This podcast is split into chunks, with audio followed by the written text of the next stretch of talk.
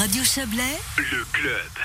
La fêtière des réseaux d'accueil de jour du canton de Vaud appelle à l'aide. Elle a besoin de renforts pour pallier les absences de collaborateurs en raison de la crise sanitaire. On fait le point avec François Gayano, directeur du réseau d'accueil de jour Enfants Chablais. Bonsoir. Bonsoir. Alors détaillez-nous un, peu la situation dans la région. On l'a bien compris, on fonctionne à, flux tendu, hein, mais c'est plus compliqué que lors de la première vague.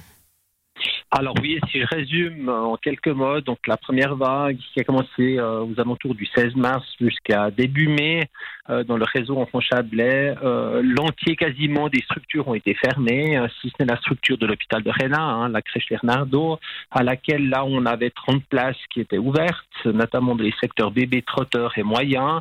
Et à cette époque-là, on fonctionnait plus ou moins avec une vingtaine d'accueillantes au milieu familial, donc les mamans de jour.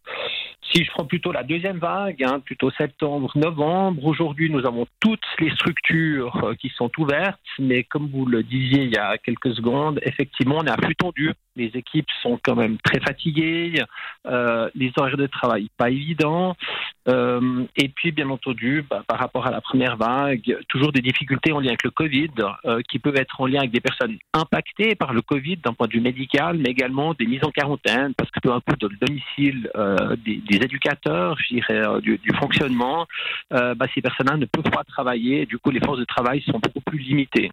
Je dirais qu'aujourd'hui, euh, on a eu une structure à laquelle un groupe a dû être fermé, qui bien entendu n'avait pas encore une grosse incidence parce qu'on a pu pallier avec d'autres groupes et d'autres moyens, notamment qui sont les accueils au milieu.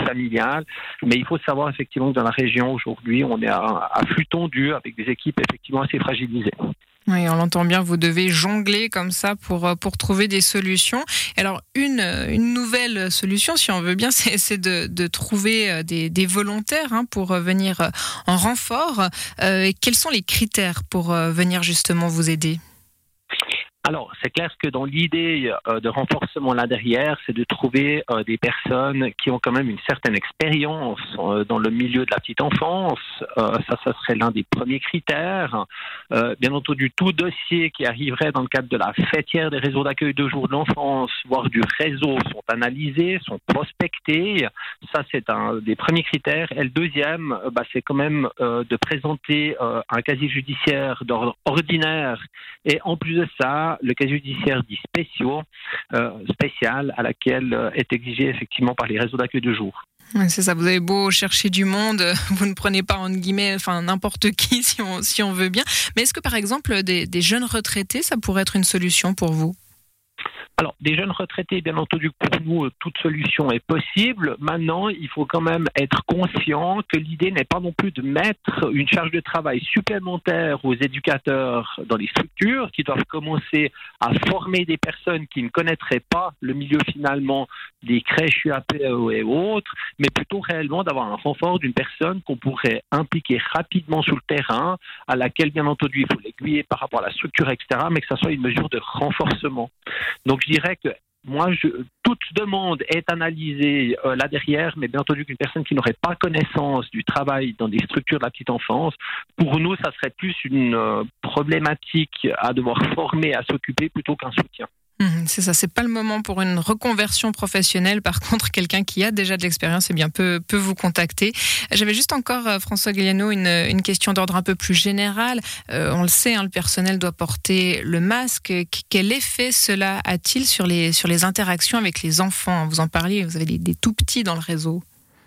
Alors, je dirais que les aspects, donc au niveau de nos professionnels, c'est quelque chose à laquelle ils se sont habitués. Euh, par contre, c'est vrai qu'il faut avouer que sur l'aspect pédagogique, euh, pour un professionnel de la petite enfance par rapport à des enfants, c'est assez compliqué. Il faut savoir que les expressions du visage aujourd'hui sont quand même très importantes pour les enfants, de pouvoir voir la bouche finalement d'éducateur, de pouvoir voir un petit peu ces expressions des yeux, du visage, etc. Et on se rend bien compte aujourd'hui que l'aspect un petit peu pédagogique de porter systématiquement un masque devant les enfants, ça peut les impressionner, ça peut un peu les effrayer, etc. Laquelle, bah, heureusement, nous avons nos, professionnels de terrain qui prennent très soin des enfants, de pouvoir rigoler avec eux malgré tout ça. Mais c'est vrai que c'est des aspects qui ne sont pas faciles entre l'enfant et le professionnel. Un, nouvel obstacle à, passer, mais bon, comme, comme vous le dites, ça, ça a l'air de, de, se faire. Merci beaucoup François Galeno pour euh, ces précisions. Je rappelle que vous êtes le directeur du réseau d'accueil de jour enfants Chablais. Bonne soirée à vous. Bonne soirée, merci beaucoup. Un bon week-end.